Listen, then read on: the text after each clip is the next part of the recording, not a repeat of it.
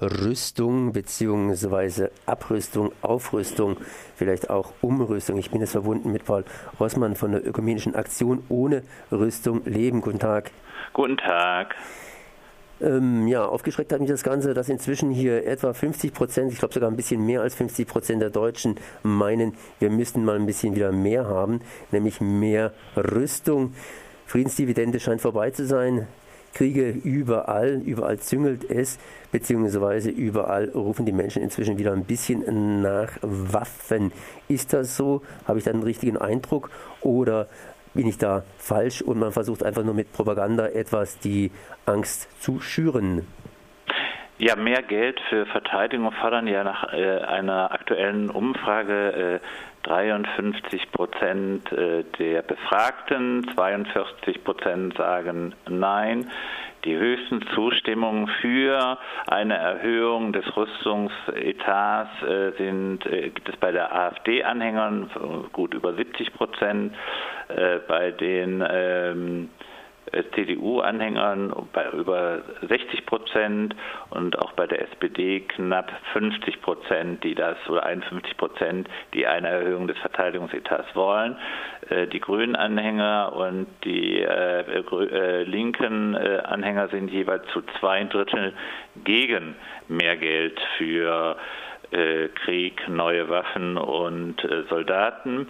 Äh, wir haben ja eine interessante Entwicklung. Wenn Sie nach der Friedensdividende fragen, hatten wir ja 1990 eigentlich das Gefühl, so nach dem Ende des Kalten Krieges, nach der Auflösung der beiden Blöcke, zumindest des Warschauer Paktes, der Warschauer Vertragsstaaten, dass die Rüstungsausgaben sinken könnte. Alle Welt hat von der Friedensdividende gesprochen. Und man kann auch sagen, dass damals, äh, wenn man das auf heutige Werte umrechnet, äh, der Rüstungshaushalt in äh, der damaligen Bundesrepublik, dem Gebiet der elf alten Bundesländer, die Rüstungsausgaben etwa etwa 33, äh, 32 Milliarden Euro nach heutiger Rechnung betrogen haben und dass diese Summe bis auf 24 Milliarden Euro äh, Mitte der 90er Jahre runtergegangen sind und seitdem wieder kontinuierlich steigen. Mittlerweile geben wir etwa 33 Milliarden Euro äh, wieder für Krieg, neue Waffen und Soldaten auf und jetzt gibt es ja eine Forderung auch aus NATO-Kreisen, dass wir zwei Prozent des Bruttosozialproduktes äh, in neue Rüstungsprojekte, Soldaten und Krieg stecken sollen. Und das würde bedeuten, dass dann der Rüstungshaushalt auf 58 äh, Milliarden Euro steigen sollte. Und das ist äh, umgerechnet jetzt bei den jetzigen 33 Milliarden Euro schon so, dass äh, jeder Bürger, jede Bürgerin ähm, vom Baby bis zum Greis äh, durchschnittlich 400 Euro für den Rüstungshaushalt aufwendet an Steuergeldern. Das sind etwa 10 Prozent des gesamten Bundeshaushaltes. Und äh, um sich das noch plastischer vorzustellen, heißt es, ähm, ich muss ein äh, Sparschwein aufstellen und jeden Tag mehr als einen Euro in dieses Sparschwein reinwerfen, um den Rüstungshaushalt mit meinen Steuergeldern zu finanzieren. Das bedeutet bei einer vierköpfigen Familie, dass sie dort vier Sparschweine stehen hätte. Wenn man das von uns konkret jeden Tag verlangen würde, würden die meisten Leute wahrscheinlich äh, der Bundesregierung den Vogel zeigen. In Europa wird ja jetzt auch darüber diskutiert, das heißt in der Europäischen Union eine gemeinsame Armee zu, zu installieren. Äh, das würde ja unter Umständen ja was heißen? Würde es heißen mehr Rüstung, weniger Rüstung, Zusammenlegung der ganzen Geschichte oder was? Was wäre die Tendenz denn da in der Richtung? Ich habe jetzt mal gerade nachgeschaut, Spanien, Spanien zumindest hier äh, ist noch unter den 2 Prozent, Deutschland mit 1,3 mhm. etwa, das heißt, es sind ein bisschen ältere Daten, aber lassen wir das mal, ist auch noch unter den 2 Prozent, aber äh, zum Beispiel Frankreich und das Vereinigte Königreich, die sind natürlich hier über der 2 Marge. Das ist also höchst unterschiedlich. Wie wird sich denn das in etwa aus, auswirken? Also Frankreich und, und die äh, Großbritannien haben deshalb so hohe Margen, die über 2% liegen, weil sie beide ja als Länder über Atomwaffen verfügen und diese, äh, die Unterhaltung dieser Atomwaffenflotten sind sehr teuer. Darum kommen sie auf diesen hohen Wert. Aber insgesamt ist es richtig, dass die Bundesregierung ja auch die Bundesrepublik so um die 1,4 Prozent hat und man will eigentlich, also so diese NATO-Vorgaben an diese 2 Prozent rankommen. Ähm, es gab dazu auch einen äh, Antrag auf dem äh, CDU-Bundesparteitag äh, im Dezember 2014, diese Größe anzustreben. Äh, zu der Frage einer, einer europäischen Armee, die ja gerade in der Diskussion ist, ähm, muss man sagen, ähm, da, da, sind zwei Szenarien vorstellbar. Das eine Szenario ist, äh, dass man sagt, man will eine schlagkräftige Interventionstruppe aufbauen äh, und die Kapazitäten bündeln, vielleicht sogar neben den nationalen Armeen und diese auch natürlich mit bestimmten Waffensystemen auszustatten. Äh, folgerichtiger wäre, wenn Europa wirklich Zivilmacht sein will und äh, auf Abrüstung setzen würde, wäre es, äh, könnte es sinnvoll sein, wenn man sagt, man will eine nicht angriffsfähige Armee haben, ähm, dass man dann sagt, äh, gut, es gibt dann vielleicht in Europa noch 100.000 Leute, die irgendwann in Außengrenzen stehen und bei Blauhelmeinsätzen vielleicht eingesetzt werden könnten. Äh, dann könnte man natürlich die Rüstungsindustrie zusammenlegen, gucken, was braucht man wirklich noch. Äh, es ist nicht nötig, drei Kampfflugzeuge nebeneinander zu haben, wo dadurch natürlich auch mit dieser Produktion äh, der Export äh, steigt und äh, das hat natürlich sozusagen ähm, die Problematik, Problematik, äh, dass man mit einer Bündelung natürlich ähm, Kapazitäten einsparen könnte und letzten Endes natürlich auch äh, das von mir vorhin angesprochene Sparschwein der Bundesregierung sozusagen äh, reduzieren könnte wieder, dass nicht so viele Leute da etwas investieren müssen.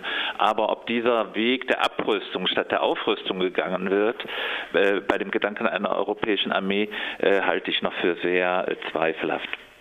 Richtig, das heißt, Sie sind ja hier ein Vertreter von der ökumenischen Aktion ohne Rüstung leben. Und äh, was gibt es denn da jetzt für grundsätzliche Ansätze? Denn wenn man da hier liest, wie gesagt, jetzt inzwischen wieder 53 Prozent äh, wollen mehr Rüstung, da scheint ja was schief zu gehen. Oder andersrum ausgedrückt, die Angst geht ein bisschen um. Man will wieder, das heißt, ja, sind Leute nervös. Ja, man, das sind, Leute sind nervös und natürlich äh, haben sie vielleicht auch Angst, dass äh, sozusagen vielleicht wieder die Russen kommen könnten oder ein Krieg kommen könnte. Äh, wobei man natürlich äh, einfach äh, klar sagen muss, dass bisher die NATO 80 Prozent aller Rüstungsausgaben weltweit hat, eigentlich auch militärisch völlig überlegen ist. Also da werden Ängste geschürt, ähm, die man eigentlich, die auch der, zum Teil sehr irrational sind. Und unser Ansatz ist es halt, dass wir sagen, wir müssen stärker darüber überlegen, ob wir eine Welt wollen, in der alle gegeneinander sind oder ob wir eine gemeinsame Welt wollen, äh, wo wir äh, sozusagen ähm, hingehen müssen und ähm, zu definieren, äh, ja, wollen wir ein, ein Überleben dieser Welt sichern, die Ressourcen gerecht verteilen und wollen wir wie in den 70er Jahren stärker wieder auf äh, Abrüstungsgespräche setzen. Und wir bei Ohne Rüstung leben sagen ja sehr klar mit vielen anderen, Konflikte müssen auf äh, zivile Weise gelöst werden und dafür müssen die Mittel äh, zur Verfügung gestellt werden, indem wir sagen, äh, Ausbau äh, und Einsatz von Friedensfachkräften Fachkräften. Wir haben es äh, in den 90er Jahren damit angefangen, zwölf Friedensfachkräfte äh, auszubilden, äh, wo Unrüstung Leben selber vier finanziert hat, die in Krisengebiete gehen, dort vermitteln und versuchen, Konflikte mit Mediation und anderen Instrumenten der zivilen Konfliktbearbeitung zu äh, regeln. Und mittlerweile sind über 1000 Menschen, haben diesen Friedensfachdienst äh, mit Unterstützung auch äh, mit finanzieller Mittel der Bundesregierung äh, tatsächlich geleistet. Und das ist eigentlich so der Ansatz, den wir äh, verfolgen. Ich habe mir jetzt gerade gemerkt, wie gesagt, Sie haben gerade eben gesagt, die 80 Prozent der Rüstungsausgaben werden immer noch von den NATO-Ländern hier getätigt. Und äh, NATO ist also praktisch der Platzhirsch. Und da bräuchte man im Prinzip nicht mehr. Ne? Nein, nein, man bräuchte auf keinen Fall mehr. Ähm, man muss ja auch äh, sehen, auch selbst wenn, wenn Waffen nicht zum, zu, äh, zu kriegerischen Zwecken eingesetzt werden, binden sie ja auch die, die Mittel der Volkswirtschaften, sowohl in den Empfängerländern äh, von, von Rüstungsexporten, aber natürlich auch in den rüstungsproduzierenden Ländern. Äh, wenn wir gleichzeitig sehen, wie viel Geld äh, äh, oder wie viele Schäden wir in Schulen haben, Straßen können nicht mehr repariert werden, da denkt man über Autobahnmaut nach, ja.